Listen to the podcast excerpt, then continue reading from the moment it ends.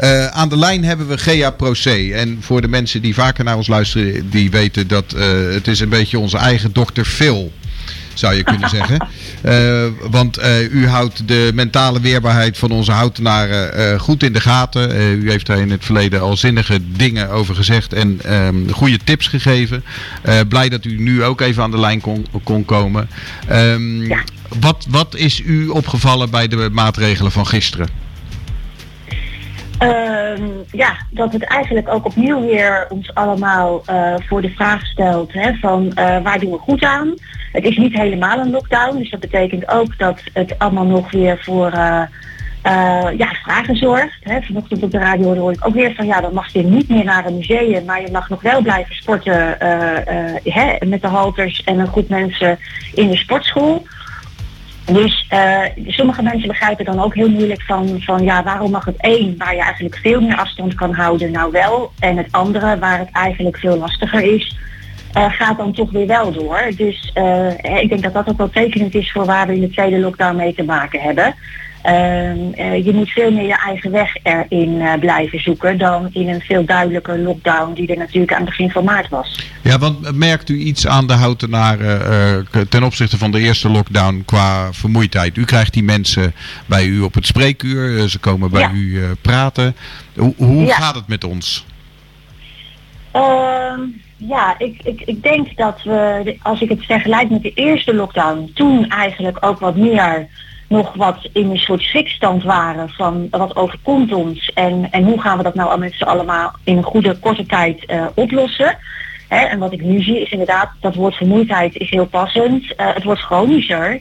En uh, je hebt het eind nog niet in zicht. Hè. Gisteren ook Mark Rutte die dan zegt, nou half december kunnen we dan een beetje zeggen, wat gaan we nou met de kerst doen? Ja, dat vraagt veel meer van hoe uh, ga je om met die lange adem en hoe hou je uh, jezelf en de omgeving ook gemotiveerd om dingen te blijven doen. Dus, dus het vraagt veel meer iets van uh, we moeten dit langer met elkaar volhouden. In maart was het misschien nog een beetje de illusie van we zijn er straks, als we onze schouders eronder zetten, vrij snel vanaf. Nou, ik denk dat we daar met z'n allen al uh, aan voorbij zijn. Ja, want uh, hoe, hoe zou u dit, als u dit moest diagnosticeren, wat, wat, is dan, wat is dan de term die hierbij hoort, wat wij nu meemaken met z'n allen? Wat is de... Ja, ik denk dat we het niet moeten diagnosticeren. Um, gisteren las ik een interessant artikel ook weer in, in de NRC van Bouke Koekoek, een GGZ-onderzoeker die ook al aangeeft van we worden niet opeens met z'n allen nu psychisch uh, ziek. Uh, we moeten denk ik oppassen om het te snel te medicaliseren. Uh, als maatschappij hebben we hier nu mee te maken. En we moeten als maatschappij ook de veerkracht opbrengen om hier zo goed mogelijk met elkaar doorheen te komen. Dus ik zou er in die zin, in wat ons nou collectief overkomt, niet te snel van zeggen van oh dat is, uh, dat moeten we in een soort van ziek of uh, niet oké plaatsen. het vraagt veel van hoe gaan we er nou met z'n allen uh, het in volhouden en hoe gaan we ermee verder. Maar ik zou het, uh, en daar ben ik het ook met, uh, met, met de onderzoeker die gisteren de NRC steekt mee eens, niet te snel ook in het, in het medische trekken. Maar de Jasper hier, een van de, van de, van de medepresentatoren. Gea, je hebt het over hoe gaan we ja. dit nog volhouden? ja. Zijn er nou tips? Zijn er nog gewoon even heel effectief twee, drie tips te noemen waarvan je zegt, van, nou, hoe hou je dit nou, de tweede lockdown, uh, weer terug bij af, het beste vol zonder dat je uh, over een maand depressief uh, aan de kersttafel zit?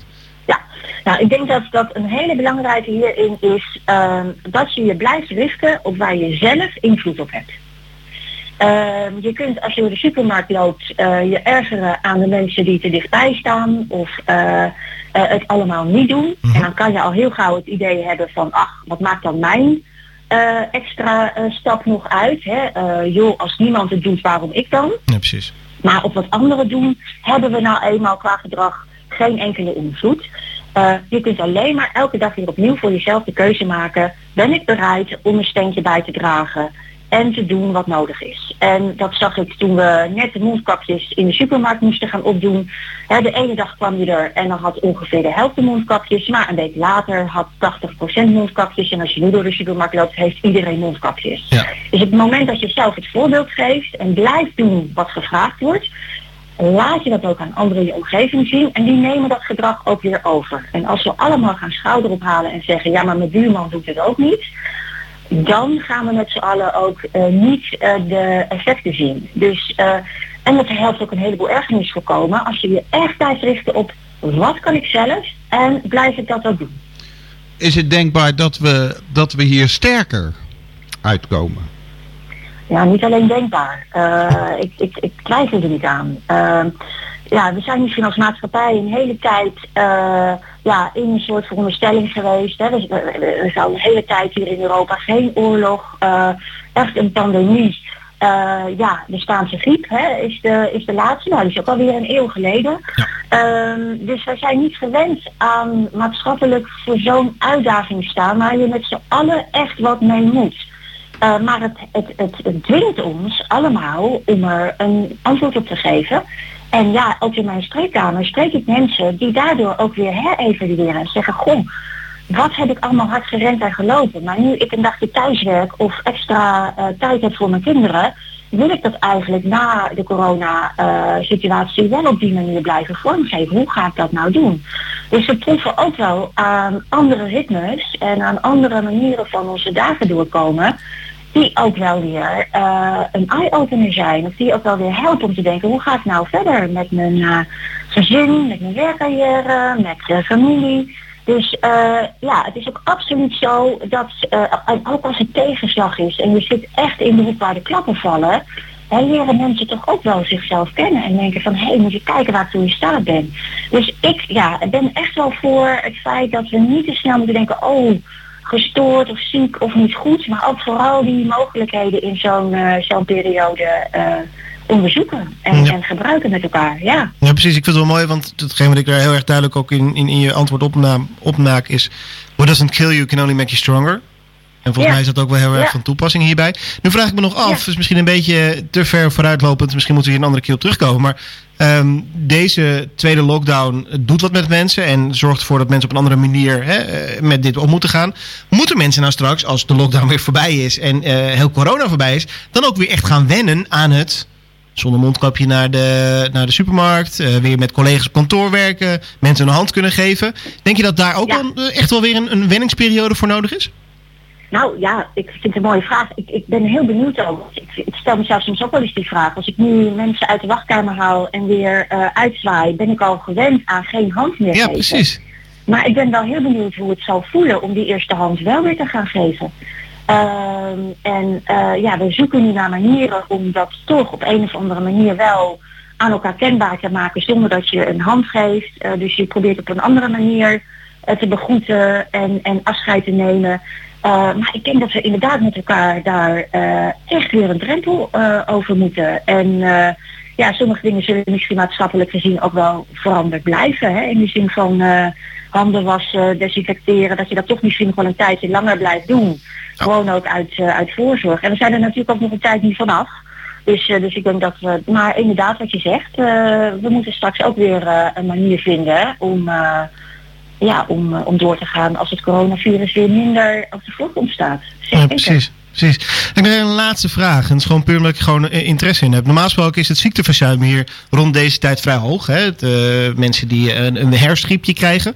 Weet jij hoe dat zich verhoudt met het, uh, ja, het coronaverzuim? Is daar ook een, merk je er ook aan dat mensen. Ja? Uh, ja? Ik heb er even wat, wat, wat, wat, ik, wat cijfers ook bij gevonden. En ik zag dat, dat uh, Arbonet uh, in Nederland daar ook wel een persbericht over had gegeven. Dat, dat eigenlijk ten tijde van de piek in maart was het 50% corona gerelateerd. In laat ik zo zeggen, mensen die verzuimden gaven voor 50% aan dat het ook corona gerelateerd was. Mm -hmm. En dat was in juni nog maar 10%. He, dus uh, ja, ik weet niet hoe dat op, nu op dit moment in de tweede uh, lockdown uh, is. Ja. Maar ja, je hebt natuurlijk wel heel veel verzuim wat sowieso corona gerelateerd is. Omdat je ook echt uh, thuis moet blijven zodra je een loopneus hebt. Hè, waar je eerder dan zou zeggen, nou ik ga gewoon nog naar kantoor. Ja, precies. Dus ja, uh, dat, dat, dat, dat verzuim uh, echt voor wat betreft ook je moeten houden aan de, de maatregelen getest moeten worden.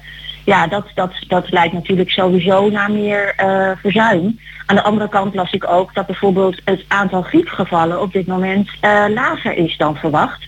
Hè, want dat heeft ook baat bij het feit dat we qua hygiëne veel meer opletten. Hè? Dus handen geven, handen wassen doen we sowieso niet. Maar ja, dat is ook het doorgeefluik voor de gewone griep. Ja. dus, uh, dus wat dat betreft zien we daar ook dan weer dat het juist uh, op dit moment wat minder uh, lijkt dan in de herfst van vorig jaar. Je, je gaf al even aan, Gea, dat de, de mensen die moeten ook, die blijven misschien wat sneller thuis. Daar worden ze ook voor gewaarschuwd. mensen zijn dus ook vaker thuis, ze werken thuis. die psychologie, hè, het, ben je even onze stadspsycholoog. dat het, het idee dat je maakt het nog uit waar je woont in Houten, hoe je zo'n lockdown beleeft? Hmm, ja, nou, ik, ik kan er natuurlijk geen harde uitspraken over doen. Uh, hè, maar um, ik kan me voorstellen dat als je makkelijker, uh, um, als je groter woont, je kunt makkelijker werk en privé van elkaar scheiden. Uh, je hebt een tuin. Uh, je kunt makkelijker een wandeling maken. Uh, dan heb je natuurlijk alweer min of meer ruimte, ook thuis, om dingen gezond, uh, ook mentaal gezond op te lossen. Ja. Maar zit je in een eenouder gezin op een flesje en moet je thuis werken terwijl je kinderen ook spelen en hè, deuren openstaan, dan wordt het alweer veel moeilijker. Dus ja, die woonomstandigheden die doen natuurlijk ook mee in uh, hoe je die maatregelen van steeds en zoveel mogelijk thuiswerken ook gezond vorm kan geven. Hè. Als je op je, bed uh, moet studeren is niet gezond. Uh, als je aan de keukentafel je werk moet doen en later daar weer gewoon moet zitten eten en koken, is mentaal ook niet fijn. Het, meer, het meest is het fijn als je je taken afbakent en ergens in huis werkt waar je niet ook ontspant. En dat kan mentaal al een heel, heel belangrijk verschil uh, maken. Dankjewel uh, Gea, Gea Procé. Ik uh, probeer altijd uh, een plaatje te koppelen aan een interview. En ik heb nu een plaatje voor staan. Reset Your Brain.